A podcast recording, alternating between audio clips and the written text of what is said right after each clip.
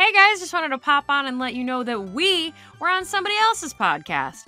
We got to talk with Phil and Jeremy with Cast Conversations. We got to talk a little bit about our experiences working for the Disney parks. As you know, we both were cast members. It's always a good time learning the ins and outs of the parks and working there, and uh, you know a little bit of Muppet history in there as well, of course. So if you want to check it out, check out Cast Conversations on Apple Podcasts, Google Podcast, and Spotify. Funding for the Muppet History Podcast is made possible by the amazing people who support our Patreon. Thank you to everyone who keeps us going, and now back to the show. It's the Muppet History Podcast with your host, Joshua Gillespie, and featuring Madison Mantis. Yay! Hello, and welcome back to the Muppet History Podcast. I am Madison Mantis, and as always, we have Joshua Gillespie with me. How are you doing, Josh? Hi. Hello. How's- uh, how are you doing? I'm doing wonderful. A little nervous for today, but you oh, know. Oh yeah. Today on the Muppet History Podcast, we have a very, very special guest. Madison, would you like to tell us who it is? Yes, somebody. Oh my gosh. So this is this is the best day. This is honestly the best day. Um, I don't want to give his whole bio away before we even start talking to him. Um, but this man has a celebrated and elaborate career spanning 60 plus years now. He is a uh, Golden Globe, Grammy, Oscar-winning actor, composer, singer-songwriter. He wrote songs for the Carpenters, Barbra Streisand, David Bowie, our very own Kermit the Frog. Uh, he wrote music for the Muppet Movie, Emmet Otter, Muppet Christmas Carol, Letters to Santa. My favorite Muppet Show guest star. Uh, one of my favorite songs from Daft Punk he was on. My favorite episode of Dexter's Lab. Yes. The president of ASCAP. You guys, what does he not do? Ladies and gentlemen, Mr. Paul Williams. Yay! Ah! It is an honor to have you on here. Oh my gosh. A family reunion to, to do anything regarding Muppets. It's just Um, immediately it's like Ugh. it's like going home. that is, that is. I, I That's so like- I like heartwarming this- to hear. I like that. It's like going home. That's that's a good way of putting it. Yeah. Well, how have you been in this uh, Yeah. crazy world we're living in right now?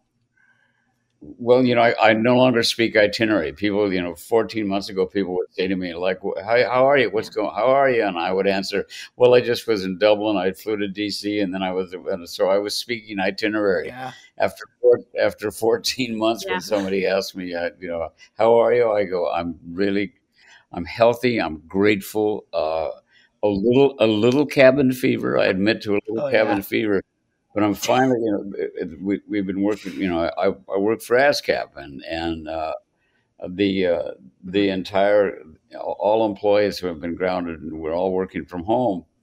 Uh, but, uh, but I finally, I just was given the okay to fly to, to, uh, Colorado and meet my new grandson. So I'm very Oh, that's fantastic! Oh, Congratulations. Thank congratulations. So I'm excited to meet him. I'm, I'm almost as equally excited to get on an airplane again. oh, I bet. Gosh. Yeah, exactly. Oh, Oh my gosh. Ah, that'll be great. Um, so actually, quick question before we kind of like go in. Before you worked with the Muppets, were you a fan? Because this is a fan podcast. We like so to know what your Muppet history is. The, I always say the best thing about what I do for a living is I didn't have to give up my fan card to do it. You know, I, I Yeah. can still go, oh my God, it's Quincy Jones. And they go, hi, Q. You know, Like, oh, hi, Q. I mean, so cool. But the fact is, yeah, I'm, uh, I'm a fan of, uh, of the people that I work with many times and, and with, with the Muppets. I mean, out on the road with my band, uh, the one thing that was constant was Sesame Street. I mean, where you you wake up with a hangover somewhere in mid America, and click on the TV, and all of a sudden it's just it's like It's Big Bird. you know, it was, yeah. It's so you know, but I mean, I, even back to like the Ed Sullivan shows that, that, that Jim did with the Slinkies and the well, mana, mana, mana, all that. Uh, Yeah. I just loved him. I loved him. And when I went over to do the the Muppet Show, which is when we met for the first time, I flew over to England, and I have to say, it was just it was like there's not a word yet for old friends who just met. To quote one of one of Gonzo's songs that, that, that uh, Mhm. Kenny and I wrote for Gonzo, that's exactly what I felt with with basically the all the Muppeteers. Certainly with Jim, you know. Uh, hmm so yeah, I was a big fan, and I'm going to get rid of Oh that little. gosh. Uh, some of that sound is coming from my mail coming in, so I'm going to just turn that off right now. Oh, you're good. I was gonna say popular, right. Mr. Popular, getting all Yeah, the it's, bing, uh, bing, bing. You know, it, it's it's one of those things like, oh my god, is that is that an angel getting his wings, or is that me getting Yeah, right.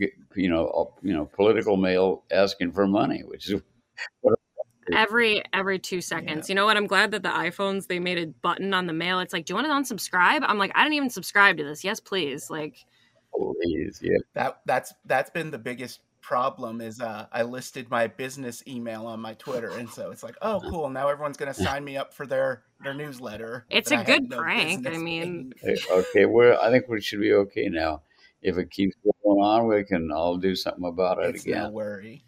um, no. Speaking of the Muppet Show, tell us about that process. Like, there, did, there are absolutely favorite moments in that. I mean, one one of the one of the the first things that I that I witnessed, you know, as far as working with the Muppets, is when I watched it. I watched when I sang "Sad Song" and Yes. watching Rolf, and, and and it's really a sweet moment because It I'm singing this sad song. You guys know it. I would assume, of course, all of them, but Mhm. but there's Muppets behind me singing, you know, backup voices, and it's a sad song that used to be our song, the one we just played. And at the end of it, there's a wonderful moment where where Rolf closes the piano, the lid to the keys, and kind of pats the piano a couple times and looks at me like, "That's enough of that for now." It's just, Yeah. it's, it's so gentle and sweet and sad, and uh, and it's just the layers to the work that the that the Muppeteers do. I mean, it's just Those little details. yeah, those little details that are Mhm. so touching.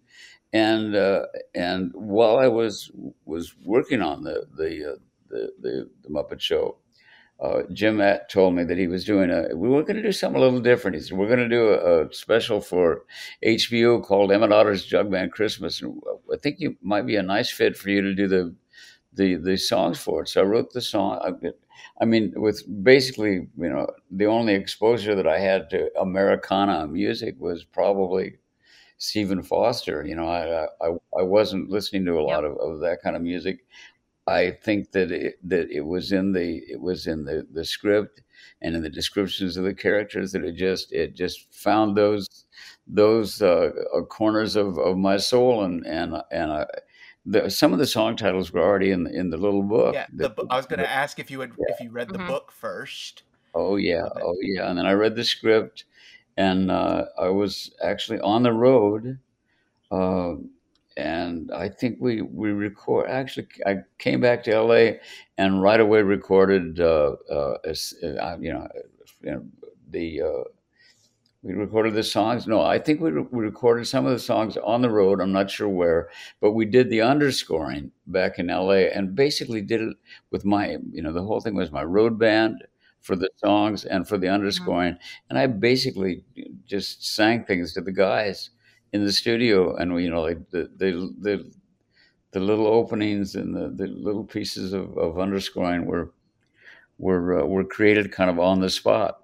Very loose, very fun. And, you Very know, at, fitting, at this point, we're, with a uh, you know Mhm. all these all these kids just we're gonna make a band it's very fitting to have just little random bits and pieces going yeah. um i really Yeah. loved the release a couple years ago of the the album of it finally just because you can hear those little bits and pieces of things in there and i love it Yeah. or you thank can hear like jim Mhm. giving out a just going like whoa out of nowhere you. on the uh, river bottom when they're all my favorite my favorite lines Oh my in there gosh. are are uh, you got mashed potatoes and, uh, and I've always loved it's funny my wife and I will if, if we're, you know we're witnessing somebody that's just obviously just nasty and you know being kind of cynical whatever we'll turn to each other and one of us will say they he seem they seem nice you know? Just, but oh my gosh. but what a treat to do that work. And and of course you know, now we're you know we've taken Otter to the stage and it will be eventually it will was supposed to have been this last Christmas 2020 Uh, now it looks like 2022. It'll be at the New Vic in New York, which is a wonderful theater right, Oh, wow. right across from the, the Disney Theater. And uh, Oh, I didn't know that. Emmet Otter is coming to the stage.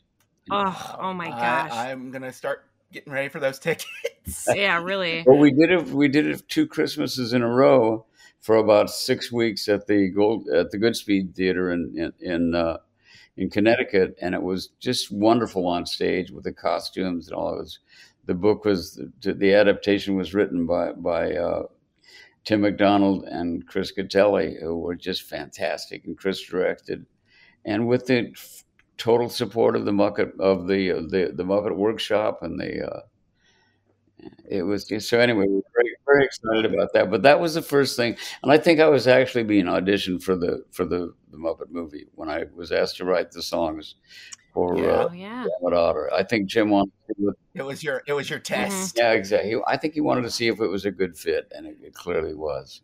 Yeah. Is Yeah, it was. Yeah. Oh, for sure. Now, I was going to ask um so we know about the uh, Born in a Trunk which was recorded but never used. It was used in the um the Yeah. stage show. Now, I was wondering were there any songs like that for the Muppet movie? Any songs that were written or and just never used or ideas that you had that it was like, well, we had not. no, we had a uh, we had a a, uh, a, a kind of a, uh, a piece for the ending where we examined, you know, some of the the genres of films where there was something about about horror films and the like, uh, and and uh, I'm trying to remember what some of the, you screaming you scream and try to tell her, lady, don't go in the cellar, look behind you. She's behind that door, or he's behind that door, and I think that was that was uh, that was for uh, for the Muppet movie. We pulled it out though, and and uh, trimmed the ending, and just basically did the "Life's like a movie, write your own ending, keep believing, keep."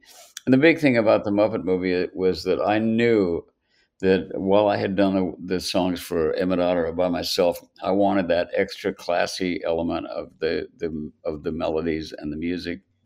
So Kenny Ascher and I I had done most of written most of the songs for A Star Is Born together, and I just the connection that I had with with Kenny was very sentimental, very you know, just a great friend, and uh, so he came out to to my place in in L.A. and and uh, we wrote the songs together for for the Muppet movie. You know, I write about eighty when I'm working with Kenny. Usually, I'll write like eighty percent of the lyrics, or and and uh, contribute to the music, and it's the other way around with him. But it was just a, that was just a great fit, and the the wonderful melodies and the wonderful humor uh, that that I'm so proud of in in the songs and the you know and the heart.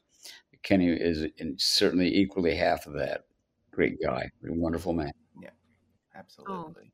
hmm Now, what would you say is your favorite song that you did in the Muppet movie?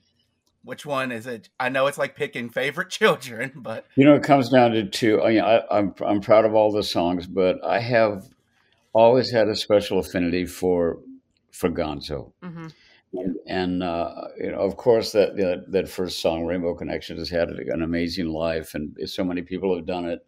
And uh, I think that that this the the the amazing thing about about the first one we wrote, writing Rainbow Connection is we just wrote ourselves into this terrible corner with, with the first two lines. Think about it. Why are there so many songs about rainbows and what's on the other side?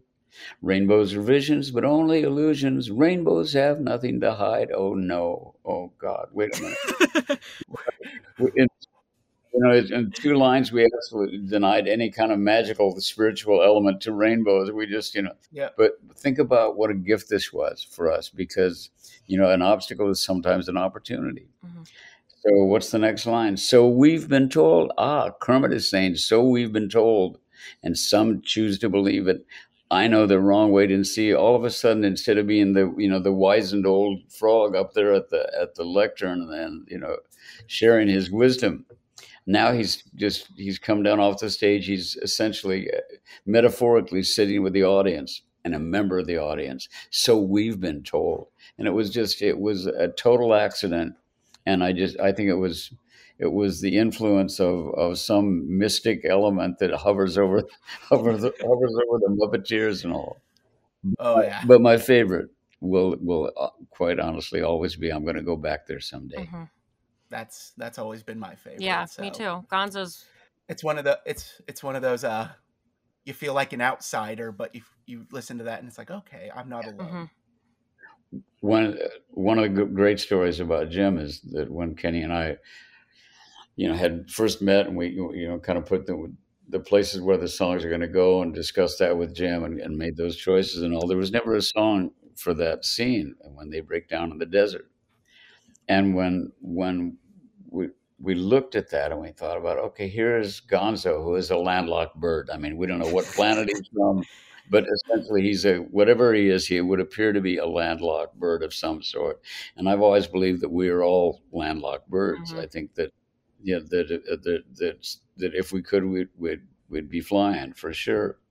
Uh, but so Kenny and I thought about here's Gonzo. He's looking at this amazing sky, and he says, you know, yeah, well, gee, a guy could get lost in that sky.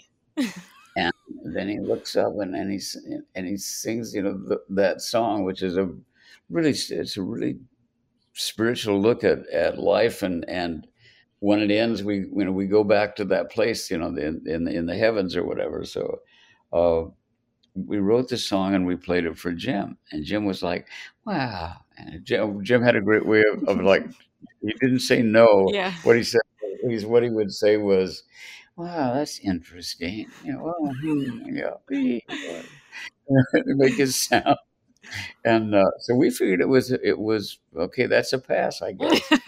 Really, Yeah. really sweet Yeah. pass. And maybe a couple of days later, he came back and he said, "You know what? If we wrote at the in the state fair scene, if we wrote a thing where where Gonzo buys a bunch of helium balloons for Camilla, Mhm. and he Yeah. buys too many, and he flies.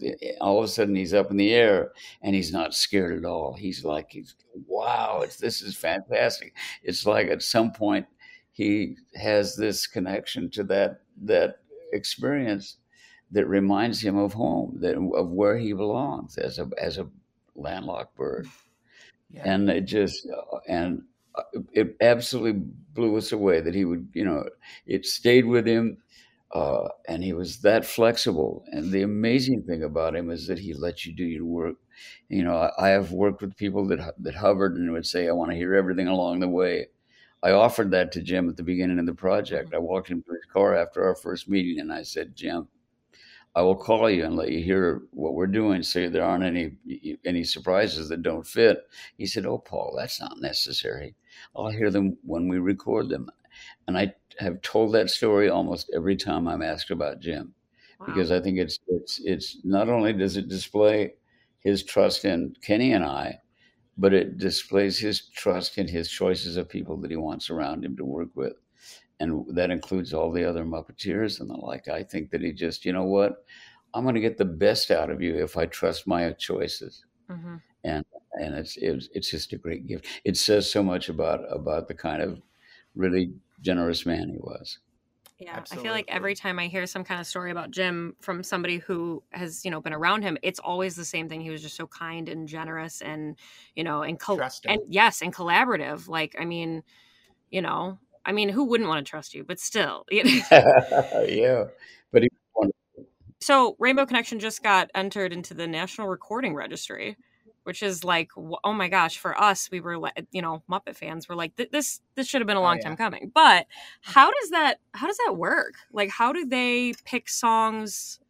Like, how do they decide that? You know? I have no idea. You know, Oh, really? It's amazing. I, you know, I, I I'm sure that I can click on it and, and find out.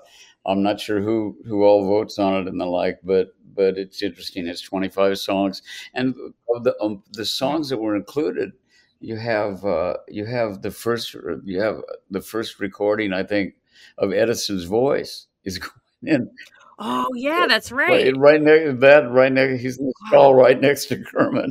So, Oh my you know, gosh. It makes sense. Yeah. You know that Yeah. that's that that makes yeah, but it, Wow. how exciting! How wonderfully exciting! Yeah, really. I was just going to ask. This is going back to the Muppet Show. Um, did you get to keep any of the replica puppets of that they made of? I had one. I had a. I had.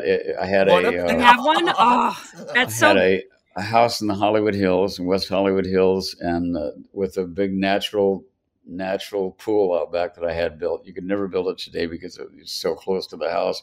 But my little office in the corner had had a big mullion window with a, with a with a window seat, and uh, the Philip Paul Williams sat in that window staring out at the at the sunlight and the pool with his kind of wistful little face and. Uh, yeah. and uh, after a couple of years, he, he turned into you know what it's taken me eighty years to get to. You know, but You look great. Yeah. did it about like about two years. He that that foam just began and- to oh, you know, shrivel exactly. You know, so I feel pretty. You know, for eighty, I feel like like a tired look great. thirty four, busier than, busier than uh, you know what I use the, the the this time for the pandemic. I've, you know I run or or jog every morning. I work out three times a week. I've been a vegetarian for years. If I'm lucky, I can do this for another twenty years or Yeah. whatever I get. It's all extra innings, and I'm so grateful. Yeah. Oh my god. Yeah, I was just uh there was another interview I saw you in the other day and I was like, "Holy moly, he looks fantastic." how how do I get to that at some point, you know? Uh well, jogging, I guess. So I'm going to have to Yeah. pony up, I guess. You know what? It, it starts in the center of your chest, and, and, and to me, the two things that, that are are fuel are generosity and gratitude. And as long as I stay grateful, and uh, and God knows the world has been generous to me, and the and the gods and the, the universe and the and the uh, and that, that whatever that, that playful presence is that that manages to find really fun things Mhm. for you to do, and, and I think keep doing what you love. You know, you're beautiful. You'll Oh, stay beautiful. Same same to you. So I guess if we're going chronologically, Oh. next would be the the Muppet Christmas Carol. Which Carol, oh yeah. man, that is a that's one of those that Yeah. oh it's it's the middle of July. I really want to watch it. You know the uh, the thing about about the the timing of doing that was spectacular. I mean, what a gift!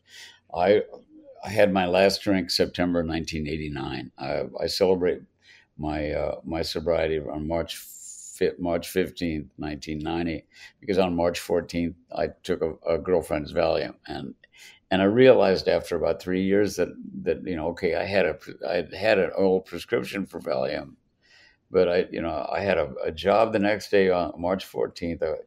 My girlfriend had, I had a headache. I had a, a, a job doing a, a mini series called People Like Us, you know, and I was nervous and I hadn't acted, you know, since I got sober. So I just took this Valium and, you know, that would, would, I would consider a, probably a slip. But what was absolutely solid and made it a slip is I realized that I never told my sponsor in the you know in this organization that Mhm. saved my life that I don't mention by name. But uh, so I called him and I said, you know what, I got to change my date. But think about this, with with with the Muppet Christmas Carol, I'm writing about a man who's just had a spiritual awakening. He has a, a, a past that is is full of you know missteps and uh, and uh, this you know amazing character defects. Who wakes up and and is just all of a sudden he is you know the the keeper of a thankful heart and so to write uh, uh, the songs about something that i've just experienced when i got sober because everything changed and all of a sudden instead of hiding out you know lying about my drugs i'm part of a community I, i'm the cravings are gone i've been in you know 30 day treatment all of a sudden it's just I'm alive. I mean, I'm alive. I'm I'm doing life on life's terms, and I'm over the moon about it. So the way that I that, that we essentially, you know, that our world really turns when we when we start accepting what what is, uh, being grateful for the good in it, and uh, live in love and service. And the way that kind of acceptance and trusting the big amigo all of a sudden became the way that I wrote. So, and I've told the story many times, but, but you know, the Muppets were the first person, first group that would trust me to write their their their songs. I mean, by the time I got sober, my career had been pretty much gone for ten years, and I didn't even know it. So it was a big deal to get hired for an important film like that. Brian Henson, God bless him, said, "Yeah, come come back, do this." Yeah. And uh, so I'm sit I'm sitting down for the first time in my life to write these songs, and what I do is I look at them, I look at the script. I'd read, of course, the, the novel, Dickens' novel, but I look at the scene, and the first thing was was Disney wanted a, a song about Scrooge. So in the opening of the film, we see the, the you know the, the the door open and the feet going through the mud and the likes, Mhm. and as as these feet pass, uh, the little characters they seem to get colder, and I literally looked at that, went out to a, a little park, took my little tape recorder and a pencil and a paper with me, and a Lawrence Block bloody mystery, and basically I just said, "Big amigo." You know what the job is. Let me know when you got got some ideas. What, whatever that, that creative energy is up there, let me let me know when it's time to go to work. And I read about three pages of that. I just settled it down and read about three pages of this this wonderful new novel by Lawrence Block, who I loved and still do. And all of a sudden, it was like I, I put the book down. I went, okay, he's walking. Ba bum bum bum bum bum bum bum ba bum bum. When a cold wind blows, it chills you, chills you to the bone. But there's nothing in nature that freezes your heart like years of being alone. You guys are pretty good. Thank you. That, and it just, it I gotta write that down. yeah, it just it poured out of me, and I realized that so much of my writing is is in, is basically unconscious. That I know I look at what I'm I'm supposed to to write, and what I used to do is I'd keep putting it off, putting it off, and then at the last minute, I would you know I would sit down and it would pour out of me, and I assumed I was procrastinating. But a friend of mine, a, a composer uh, named Richard Bella, said, "You're not procrastinating; you're you're percolating." You've given it to your unconscious to to you know, it's like when you try to remember a name, you can't remember, you forget about it, and about an hour later you go, boom, and that person's name comes out. Yeah. What was going You on? sit up in bed and say it, and you're like, "Wait, what?" Yeah, and it's it's so bizarre because because your unconscious is doing the work. I think that's where the creative process is. So these days, I just, I mean, with every one of those songs, I would look at what I needed to write, give it a week, boom, sit down and write it Mhm. like that. It's amazing, you know. And uh, I almost, you almost feel guilty putting, you know, your name on it when you go, okay, I know I, I would, I sat down, I wrote words and I wrote music, but boy, there's some unseen forces at work there that are very, Mhm. very generous. Gotta give them a writing credit on there. Yeah. so then, all right, if we're going chronological, um, letters to Santa, right? Yeah, letters to Santa. was- Yeah, which you Yeah. which you had a cameo appearance Oh I yeah, did. that's right. I did. As the uh, as the elf. Like you just have that fun, you know, energy, and like I mean, of course, you were an actor too, so like you know, it works. El Sleazo, my favorite scene Really? from the Muppet movie. Oh I was going to ask about that. What was it like being in the Mupp being in the Muppet movie? Yeah, you know what? Yeah, let's let's go back to that because I really I really want to hear about that. Yeah. Well, you know, Jim just said, "Would you play the piano player?" You know, it's it's interesting because Kenny and I wrote this song. Kenny's the piano player, Yeah. so I'm just faking it and all. And I- I'm a terrible, terrible musician. The, I mean, I hear hear it all in my head, and and just to translate to the keyboard, I'm like, "Where's that chord?" You know. Uh, That's so Yeah. that's so hard to imagine too. oh, I know, but it, that's just the way it is with me. And, Yeah, and it's like you know, like I love golf. I have a horrible golf swing, you know. But, so, It's not about being good. It's just about enjoying it. yeah. it's about being honest, is what it is. And There you go. but There it's funny. I worked for years, uh, including the, the first thing we worked on together when he became my my piano player with Chris Caswell. And Chris Caswell, this very day, I'm just finishing a musical about called Fortunate Sons. It's about the the draft lottery that was televised in 1969. So I'm writing all the songs for that. And what has happened for years is I'll, I'll write the song. I, I've got my I, words and music. I mean, the full. I can hear the full arrangement sometimes in my head. And what's really hard is finding the chords. So I'll go out to to to Kaz and I'll go, you know, Kaz, uh, uh, he must be so lonely. He must be so.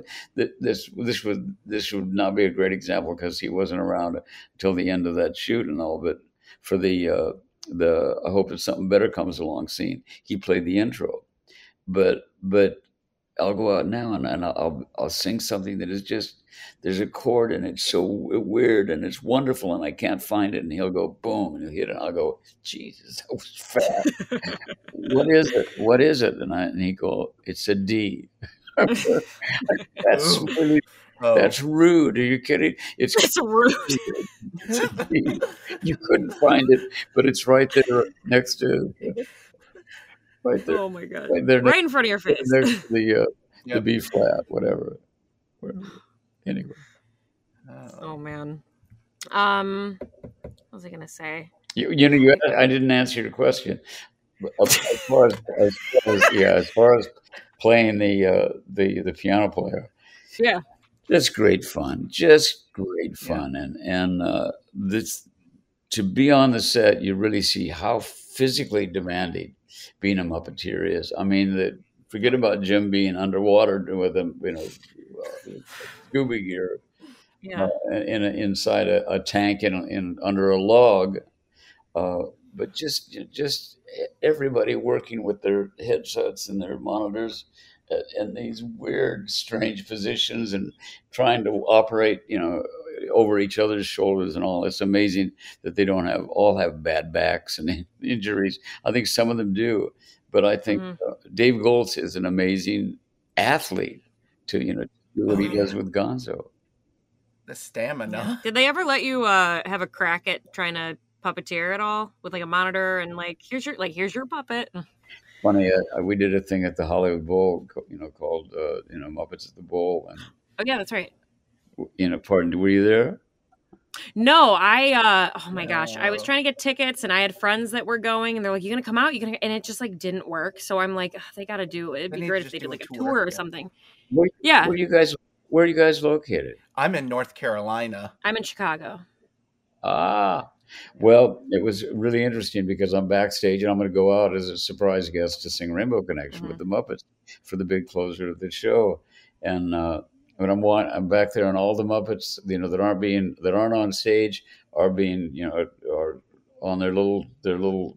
I, I hate to even say on their hooks, but you know, their little resting place between the jobs. Yeah. And I just walked up to take a selfie with with one of them, and somebody's some stage manager or assistant or whatever swept up and went, "No, no, no, you can't take a picture with the Muppets." And I was like, "Okay, all right, I'm a bad boy." No, it's like, oh my god. you hear what they're doing out there. I wrote that. No, I didn't do that. You know who I am.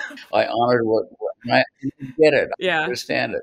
You know when they're the characters come alive when you know when they're picked up and hmm to me they're you know they're absolutely individual unto themselves i mean if i'm talking to dave you know and gonzo and and jim and kermit there are five of us in the conversation you know because especially if if frank oz and and, and uh, piggy are involved because piggy Oh, will boy. say things to you that, that frank would never say ever Mhm.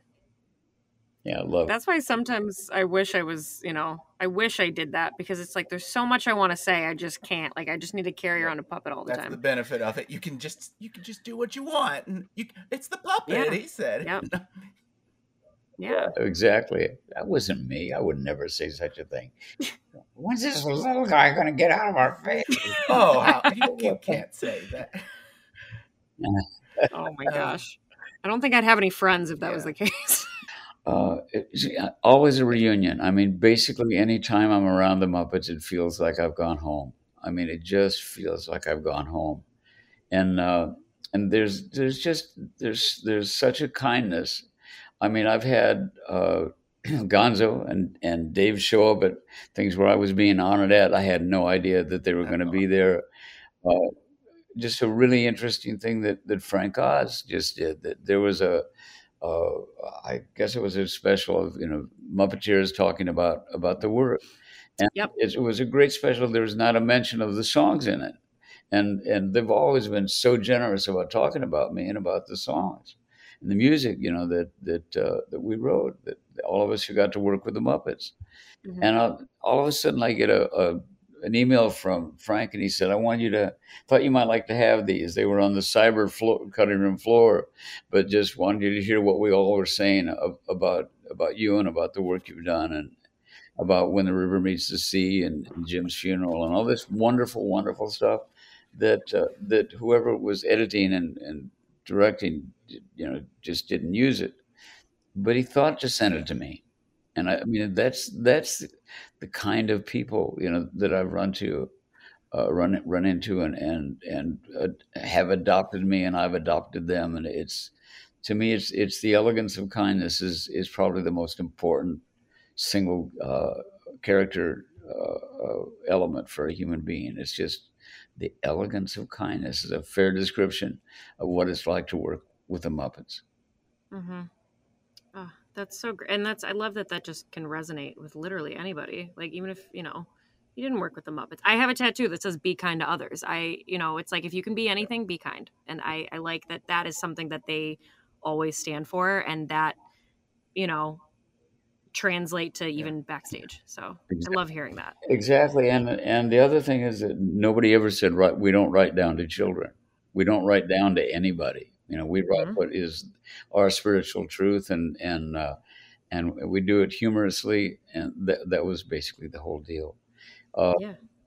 My daughter, I remember my daughter had a even even into her adulthood, she had a a, a, a solid connection with ET's phrase "Be good." You know, be mm-hmm. good. You know, that's that's a bumper sticker to yeah. me. Be, yeah, right. Yeah. What would Atticus do is actually one of my favorites. Bumper sticker. Mm-hmm. Yeah. Anyway. Um, you keep in touch with those guys still, right? Once in a while. Yeah, once in a while. And uh, you know, because we're working on uh, you know, the uh, Emmet you know, for the stage, there, there are a few Muppeteers that, that I, you know, I get to see once in a while, and it's it's always always as I say, always a treat, and it's like no time has passed, no time has passed. Yeah, that's the true. Yeah. That's the true test of a friend. Exactly. I like that. Um, that made me think of the um, oh, what's the name of the show? The documentary series on Disney Plus. What is it? Oh, prop culture. The banjo. Yeah. Oh yeah. man, so tiny. Yeah. Tiny little banjo, yeah. Didn't didn't they have the El Sleazo uh, sign too? I I, I think, think, so. I think they actually did find find that it was it was mm-hmm. stuck somewhere in the back lot of. You know, I, I don't really remember. I know that it was in pretty pretty bad shape and they cleaned it up and the like. But but uh, yeah, that was a treat. You know, it's uh, again, uh, but it's interesting because we shot that at A and M, what what was is now the Henson Studios, mm-hmm. which and before that, that was A and M Records. Before yeah. that, it was Charlie Chaplin's studio. So it's just you you, see these wonderful old uh, wooden you know siding buildings that you remember from a Charlie Cha- uh, Charlie Chaplin movie, mm-hmm. and you go, wait a minute, that's that's my office that, that, that's where I wrote. We've only just begun, and and rainy days, old fashioned love song, and mm-hmm. and, uh, and and you mentioned Daft Punk. I, you know, it's where yeah. where we recorded. I wrote two of the songs on the album, Beyond and and Touch. Yep, that's right. And sang Touch, and so when we're listening to the playback of the album, I'm, I'm in the studio. They're going, okay, this is this is uh, the studio right over there is where we got Linda Ronstadt and and uh, uh, all these superstars to come sing background on my on one of my songs and everybody thought well they must be really really great friends. No they weren't great friends. I was a big fan. Mm-hmm. but the fact is uh, whether it was jackson Browne or linda or or uh, one of the kids from america it's just they were there and it was a creative explosion for all of us. But it's interesting. I think there's there's spaces that that have a real energy that it, in New York and in the uh, in the 30s, uh, in Paris in the in the 1880s and 1890s with the Impressionists, and certainly in New York with with Dorothy Parker and the gang and all. And it, it's I think that Laurel Canyon and uh, and Hollywood had that kind of energy in the 70s. It was a great time. Oh yeah, they, Spotify actually just came out with a like a they created like a Laurel Canyon like playlist, and they were like, if you want to go tr- be transported back into that, here here's everything. Yeah. I thought that was so cool. Yeah, it was great. It was fantastic. Yeah. hmm What I was going to ask this uh, when I mentioned to my parents that I would get, be getting to interview you. They, I mean, they're they're almost in their sixties. They they grew up with your music. They know who you are. They they know my my admiration for you. And my dad goes, I wonder how many songs he's written where someone will say, Yeah.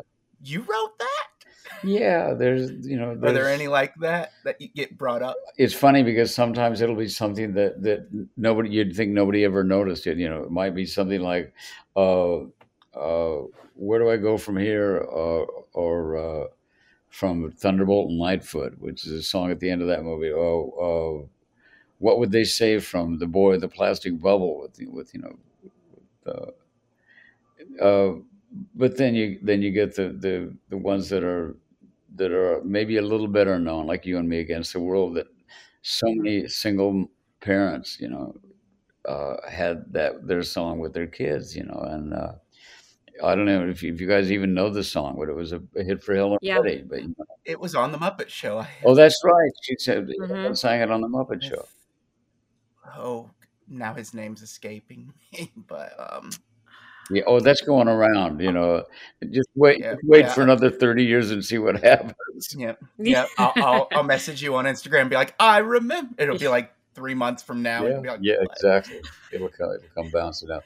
But yeah, that's what I call a heart payment. You know, when somebody says, uh, "There's a song you wrote with Ivan Lins, and, and it's called Love Dance," and it's just it's for my wife and I. That's a, a really important. I mean, my wife and I. That's a really important song. It's like she found this song and she really loved it, and she wanted me to hear it. She didn't look closely at the tiniest names on the font. She and she so she sent me this this this song because she wanted me to hear it, and I wrote it. So it's like, wow. I know we need to get married. When you when you send me when you courageously send me some other songwriters music and think, oh my God, he's going to think I got a crush on this guy now too. Uh, No, it was me all along. So, uh, wow. but yeah, but when somebody comes up and they say, you know, that my little girl's learning to play Rainbow Connection, or, or we got married, and we've only just begun. That's that's a heart payment for a Mhm. songwriter. Yeah. I uh, was just actually at a wedding a few months ago, and uh, when they were walking out, they had everybody with their like sparklers. And they were walking out to Rainbow Connection, Oh, and everybody at me, and I'm bawling my eyes out. And they were like, "We kind of did this because we wanted pictures of you crying." I'm like, "Wow, gee, thanks," but you know, it's it's just so, man. wow. And even my mom It's- too. Every time she was like, "You're talking to Paul Williams," she's like, "Can you let him know that's like my favorite song ever?" I'm like, "Sure, it's everybody's favorite song." Yes, I'll tell him. Like, oh, oh yeah, I have rapid She's fire got rapid questions. too. fire How many questions. questions? Yes, rapid that fire? won't be that won't be too long either. Um, How many? How many rapid fire questions? I love these. Only, only like forty six. Okay, that's. So we, win- we we we we wendled it down over the it- past couple days. fine, Yeah. Well, now I have you. You actually asked. Um, wait, hold on. Gotta delete that. What sign? Delete that. As you can see, we're professionals here. You know what? There's a, a lot of tension doing this show. Come on, it's us. It's family. Mm, yeah. Leave it. Leave it in. Leave it in. Yeah, I I I would say um. So my introduction to you was the Muppet Show episode when they released the the season first season Mhm. set. That was where I first uh saw you. I saw your. Ep- I think that was the first one I picked. I was just like, eh, that, okay, cool. Who's that? Whatever, Wow. watch It's it. okay. Yeah. and that I was was seven when that came out. So, um, hmm and then it was just immediately like i think maybe two years later the dexter's lab episode came on boomerang and i was like oh, it's the muppet guy what's he doing i love i i, Yeah. I loved that episode so much Actually, I watched it last night, and I actually because that came out in '98, I want to say. So I was four, and it was funny because the song that you did on that, I I loved it. I would run around the house and I would sing it, and anytime it was on Cartoon Network, absolutely loved it. And then when I saw you in the Muppet Show, I go, he looks familiar. And then my mom's like, I don't. How, like how would you i'm like you never watched merv mm-hmm. griffin like i was like no he looks familiar and i was like dexter's lab oh my gosh what a what a connection so that was oh my god i love that It's all good. now do you go back and like rewatch these things you've been a part of ever? No, I don't. Uh, once in a while, if something's on, I'll. Uh, you know, I've seen the the Phantom of the Paradise a few Mhm. times because I've gone to you know to festivals where they screen it, or Phantom you know Palooza. up in Winnipeg, there's a thing they do annually called Phantom Palooza. They're crazy, yeah, for uh, for Phantom. Yeah, but when I do you know, see something that it's it's uh, it's funny. I actually I have a, a story of going to, to dinner right after after A Star Is Born uh, was uh, came out with with you know with Barbra and, and Kristofferson, and I wrote most of the songs and and uh, there's a song in it called "With One More Look at You," and uh, I had dinner with James Mason, uh, who played the the, the lead in the in the uh, the Judy Garland version of that of, of A Star Is Born. So I'm having dinner with James and his wife, myself, and I think Ed McMahon, and uh, I said, you know, James, there's a there's a song in the, the new version of, of A Star Is Born that I that was inspired to write because of you. And he said, oh, really? How's that? I said, well, there's a wonderful thing that you do again a couple times in in the, the your version of Stars Star Born, where you will say to Judy Garland as she's getting she's getting out of a car and walking away, you'll kind of go, uh, hold on a second, and she'd turn around and look at you, and you'd go, I just want to look at you. I just want one more look at you. And she'd go, oh, and she'd laugh and walk off. And so Kenny Ascher and I, when we we screened the earlier versions of *Stars Star Born*, we uh, we loved that. So we wrote with one more look at you, I could learn to tame the clouds and let the sun shine through. Leave a trouble past, and I might start anew. I'll solve the mysteries if you're the prize. Uh, refresh these tired eyes with one more look at you. And it went, and he, and I said, so you wrote in a way you, you totally inspired uh my favorite song from from our version of A Star Is Born. And he said, oh, I don't remember saying that. I, Oh no! God, I haven't seen. I have no, but listen to this. He said, I haven't, I haven't seen it in ages. And his wife said, "Oh, bullshit!" You know, I watching it like at two in the morning a couple of weeks ago. And Oh my gosh. it's like so the fact is, I'm sitting there going, "No, I don't like." But sometimes, if if uh, something that that just doesn't show very often, that's you know because it's probably terrible, you know, like like Smokey and the Bandit Mhm. three or something. We'll go, I'll hit record and then watch it. Go, yeah, it was terrible, but boy, was it fun. Boy, was it It's it's one of those things you just get that little bit of joy. You're like, hey, Yeah. there, that's Yeah, me. yeah. There I am. We're having fun. That's all that matters, honestly. Exactly. Yeah. And it just Um, hit me while when you did that impression the of him. I love you as the penguin. Oh, thank you. That's the voice I hear in my head when I read the comic books. I hear your voice. You flying rodent. That voice. Yeah. Yeah. Thank you. We actually did a, you know, I, I, I've never sold an autograph in my life until recently.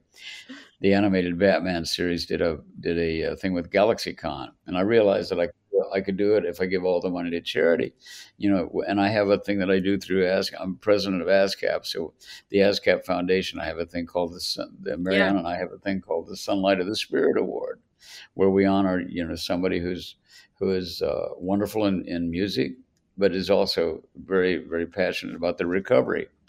Usually, somebody very, very young, you know, like in college or whatever. And uh, so I realized I, I can do this, and I can help various various organizations that work in recovery around the around the uh, the country. So I, I did that, and I got to tell you, the the the ba- the penguin fans, the, the, the, these are the, these are the groups that are the most avid.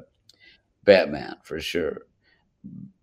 I did a battle for the well, battle for the Planet of the Apes. The Apes fans are fanatic.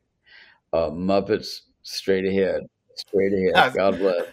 Yeah. And uh, the other one is Phantom of the Paradise. You, you you've got a lot of you've got a lot of little categories you fit into. There's, I, you know, I would show up when if you ask me. I mean, I was like uh, me in front of the camera, of course. You know, it was just they were all they were all really fun things mhm. to do. Well, you started off as an actor, right? I've always said that as, a, as an out of work actor, for an out of work actor, I've done really well in music. So I still love it. I just spent two years or two seasons on Goliath with, with Yeah, Bob. Thornton. And if you haven't seen, he's just, it's like an acting lesson just to show up on the set with with Billy. He's a great friend. Mm-hmm. All right, guys. So we are gonna do some rapid fire, uh, really quick. Um, let's get started. I mean, Josh, you pretty much already made me delete three of my questions, but that's okay. You know, we got full stories out of them. So, uh, all right, you ready? Ready. All right. Okay, your top three songs that you have written for the Muppets. Go. I'm going to go back there someday. Rainbow Connection and um, uh, with the probably Thankful Heart. Perfect. All right. Um, your favorite Muppet song that you uh, didn't. I have, a, I have to change Okay, it. I, I have to It's fine. river, Oh boy. take out Thankful Heart and put in uh, When the River Meets the Sea. Oh, perfect. Okay. Perfect. All right. Okay. Your favorite Muppet song that you did not have a hand in, no pun intended. you know what whatever it is i'm sure that joe raposo wrote it. I mean uh, i i was am- amazed that we were brought in to do the the uh, the the muppet movie because i mean joe just had a connection with the muppets. It was fantastic. Uh, it's not easy being green. It's like that's that's the headwaters of, of of a side of kermit that is just is so touching and so beautiful huge joe raposo fan If you weren't doing what you're doing, so acting, composing, writing, music, what would you be? What do you think you would be doing as a career? teaching golf. Uh, do all of it. What would I be doing? Uh, probably working. You know, I when I got sober, I went to UCLA and I, I got my certification as a, as a drug and alcohol counselor.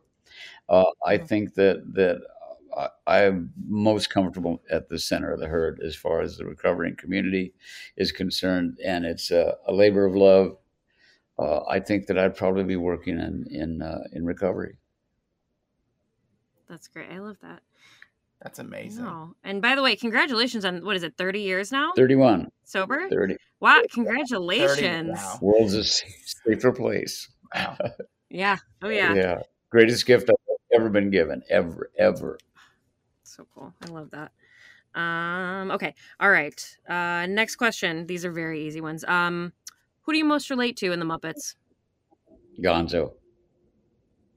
Gonzo. J- Just, yeah, it's like we're landlocked birds. As I said earlier, we're both landlocked birds. And I was a big skydiver. I made 100 jumps. I loved it. I love the way it felt in free fall because you don't feel like you're falling. You feel like you're flying. Yeah. That relative. Do you ever put your hand out the window of the car and play with the air? All the time. that's what it feels like in your whole body when you're in free fall and you're doing relative work and you know you just just even thinking about the right and your body will turn to it it's just amazing hmm so so yeah gonzo for sure So then that leads us to our next or our last question. Who is your favorite Muppet? Mm, yeah gonzo Okay. gonzo we're, we're made of we're made of the same cloth uh, or the, the same Felt. felt in this case it's just you know I, I mean it's and i have favorites like crazy uh, you know i uh, I, I love Wendell and and uh, when they're in uh, Emmet Otter's jug band, Chris. You know, you got mashed potatoes, just just touches my heart. You know, really, really biting today, Emmet. You know, it's just Such a simple guy. Like a simple guy. Exactly, life is not complicated. He's got a shoe dangling from his, his fishing hook, and he's going, "They're really biting today." And I go, "Oh my god!" ugh. And you know, you sit there if if you're writing the songs for something, and the under's going. In in that case, you know, and I'm, I'm looking at the scene again and again and again, and I've just all of a sudden I realize that I've I've fallen in love with a porcupine. What what can I say? yeah, I love that. Doctor Teeth as well. What- Doctor Teeth. You know, Ooh. that's the piano player I wish I was. Doctor Teeth. Oh man. Well, Paul, it has been an absolute honor to talk to you. It's it's surreal. really- it honestly, really is. Like I said, I mean you've you've played a part throughout my whole life, whether it be the Muppets or Dexter's Lab Mm-hmm. or Batman. It's you you have inserted yourself into my life, it appears, in just Yeah. so many Wow. different ways. And it is so it is just so cool to finally meet you. Well, I have to Um, tell you that, that this has been so easy, and and it's one one more time. I got to tell you, there's something about the Muppets as a point of reference and a connection. But you know, if you know, if if we sit down with with that, it tells me tons about you. It tells me tons about both of you. It tells me about, about you know your heart, your playfulness. It tells me about you know you, you know your sense of of just of just reaching for something that's sweet in this world, and that's got to be the Muppets and all. I, it's a great honor, and you know what? We'll talk again sometime, and and yeah, uh, we'd love to have you yeah. anytime. you know how to reach me. All you got to do is ask, and I will get back to you right away. I promise. Thank you so much. Thank oh, you so much. That that means a lot to us. It really does. Do you have anything you would like to um, plug? Anything you'd like to um, mention?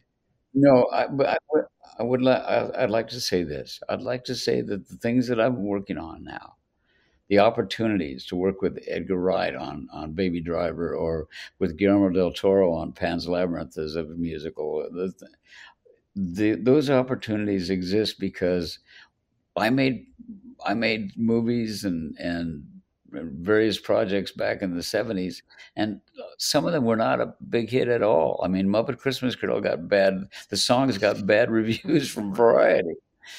So it's the it's the fans and, and I, I, I i mentioned earlier that that i'm a big fan that it's the fans that kept these things alive and allowed the the the population or, or, or the the world's awareness of the pro- projects you know to grow and grow and grow. So what may feel like you know well these people have a weird obsession with the muppets or whatever like that. The end product of that weird obsession with the muppets like that is that i have a really full life today so whether it's phantom of the paradise or, or emmet otter or or or or even Smokey and the Bandit. The that although that was a big hit, but but for the people that just would not walk away and loved what we did, that I was a part of, you gave me the life I have today, and I want to say to the people that are watching you, uh, because they love they they love what you love and what I love. That, that they've been a big piece of my life as well. Collectively, you've done amazing stuff, and and I will always be grateful. Thank you so much. Thank you. Stay safe. All right. Bye. And folks, I think that'll do it for this episode of the Muppet History Podcast. As always, if you'd like to follow us, it's History Muppet on Twitter and Muppet History everywhere else. Once again, we'd like to thank Paul Williams for coming on, and apologies to Dave Goelz, we did not have enough time for him today. If you enjoyed the show, feel free to subscribe and give us your feedback. We love hearing from our listeners and are always looking for ways to improve and make the show even better. Hope you have a wonderful day, and we'll see you all next time on the Muppet History Podcast.